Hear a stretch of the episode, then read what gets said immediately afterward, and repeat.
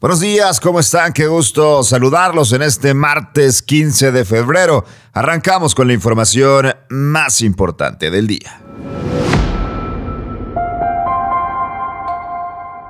Busca el gobernador de Nuevo León acuerdo con agua y drenaje para apoyar a municipios en deuda. Implementará Santiago plan de rescate a comerciantes de la presa de la Boca, les contaremos. Además, normalistas michoacanos bloquean carretera y queman estatua para exigir la liberación de sus compañeros. Realizan protestas en el Día del Amor y la Amistad en Chihuahua. ¿De qué se trata? Los detalles más adelante. Y el INAI pide medidas cautelares para proteger los datos del periodista Carlos Lorente Mola. Comenzamos. Qué gusto saludarte en este martes 15 de febrero. Vaya que tenemos información importante alrededor de diversas situaciones y comenzamos con esta. El gobernador de Nuevo León, Samuel García, anunció que buscará un acuerdo con agua y drenaje para que los alcaldes puedan pagar una deuda de casi mil millones de pesos García dijo buscar que los municipios puedan pagar en diversas parcialidades, es decir, lograr darles algunas facilidades para que puedan cubrir esta deuda y señaló que agua y drenaje tiene que ser sensible con los municipios porque la situación económica no es la mejor y no tienen flujo suficiente como para cubrir la deuda en efecto inmediato. De esta manera, el gobernador del estado busca apoyar a los municipios para solventar la deuda, pero para también mantener una buena relación con agua y drenaje, sobre todo en estos tiempos donde el agua es una situación de crisis. Y vámonos con información del municipio de Santiago, Nuevo León, que aprobó la implementación de un programa de apoyo a los comerciantes. Esto en la presa de la Boca y vaya que la están pasando mal. La presa de la Boca ha sido también parte de esta crisis, de esta situación de emergencia sobre el agua, lo que ha llevado a los turistas a alejarse, a disminuir, por supuesto, el consumo que realizan a estos comerciantes. David de la Peña, alcalde de Santiago detalló que la estrategia consiste en proporcionar empleos temporales a los ciudadanos cuya fuente de ingreso se ha visto mermada, ya les platicaba, por el bajo flujo de turistas en la presa. El cabildo aprobó que el cobro de 50 pesos generado en la entrada del malecón se ha reembolsado a los comerciantes como una forma de apoyo, una vez que quienes visiten la presa consuman en los restaurantes. De esta manera, implementan en Santiago plan de rescate para comerciantes.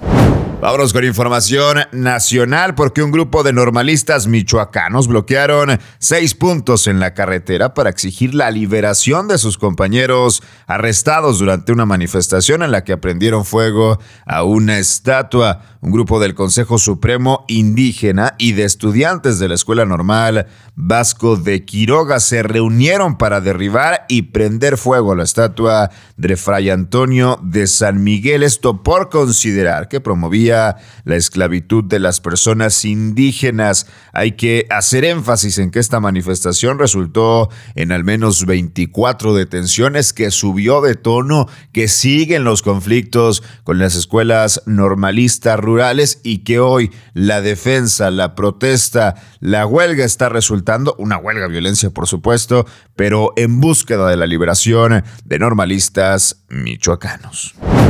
Y más información, colectivos de personas en búsqueda de sus familiares desaparecidos realizaron una protesta del Día del Amor y la Amistad, esto en las plazas públicas de Chihuahua, Cuauhtémoc y Parral. Los manifestantes portaban fotografías de sus familiares dentro de corazones en los que se leían diversas consignas y cuestionamientos, evidentemente tratando de poner en el centro de la conversación esta situación. Los cuestionamientos decían, ¿dónde está Tony? Justicia para Ignacio Villagrán, siete desaparecidos por el crimen organizado, siete corazones rotos de madres en búsqueda de sus hijos e hijas pidiendo justicia, entre muchos otros mensajes que lamentablemente aparecieron como un grito de desesperación, como un grito también de esperanza en búsqueda de sus hijos y de poder encontrarlos, por supuesto. Los manifestantes expresaron la primordial necesidad de que las autoridades logren esclarecer los casos de sus familiares y hay que recordar que existen 3.463 personas desaparecidas. Esto tan solo en el estado de Chihuahua. Vaya que es una deuda pendiente de las autoridades mexicanas. Hoy las cifras son de terror. López Obrador sí planeó muy bien su estrategia. Divide y vencerás, decían. Y sí, el estrago de la polarización se hace evidente cuando ahora se defiende lo indefendible. La defensa del involucrado incluyó un supuesto empleo, que lejos de legitimar sus declaraciones levantaron sospecha el empleo parece uno fabricado. No solamente no logró legitimar su empleo, sino que destapó la coladera para dejarnos entrever un posible conflicto de interés, en donde están en triangulación las relaciones del presidente con la empresa supervisora del tren Maya. Llega un punto en el que no podemos tapar el sol con un dedo, pero sí los ojos y los oídos con una narrativa tan poderosa como la del presidente, mediante la cual Lamentablemente la base obradorista no baja de ataque toda exhibición que deje mal parado a su líder. Si algo ha resultado característico de la cuarta transformación ha sido el mal, por no decir pésimo, manejo de crisis y problemáticas. El caso de la casa del hijo del presidente Andrés Manuel López Obrador nos lo vuelve a dejar en evidencia. Han transcurrido 18 días desde la publicación de la investigación que exhibió la poca austeridad de José Ramón López Beltrán, hijo del presidente. Desde entonces, el involucrado se había mantenido al margen, escudándose en la defensa que cada mañana le otorgó su padre. Hasta que el pasado domingo 12 de febrero decidió honrar al mismo para emitir su propia declaratoria, esperando lograr un cese al fuego.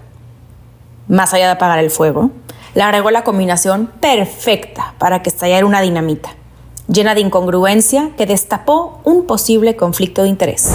Y después de la polémica con el periodista Carlos Loret de Mola, en donde el presidente Andrés Manuel López Obrador dio a conocer los presuntos ingresos de diversas fuentes, por supuesto, sobre Carlos Loret de Mola que iban superando incluso los 30 millones de pesos. Evidentemente el país colapsó, el país se entregó también a una causa que ellos consideran ha rebasado los límites presidenciales, como es el revelar datos personales de un periodista para detenerlo o para amedrentarlo, tal como lo ha hecho el presidente Andrés Manuel López Obrador. El Consejo Consultivo del INAI pidió dictaminar medidas cautelares para salvaguardar los datos personales de Carlos Loret de Mola. Esto ya les comentaba después de que el presidente mostrara sus supuestos ingresos económicos durante una de sus conferencias mañaneras.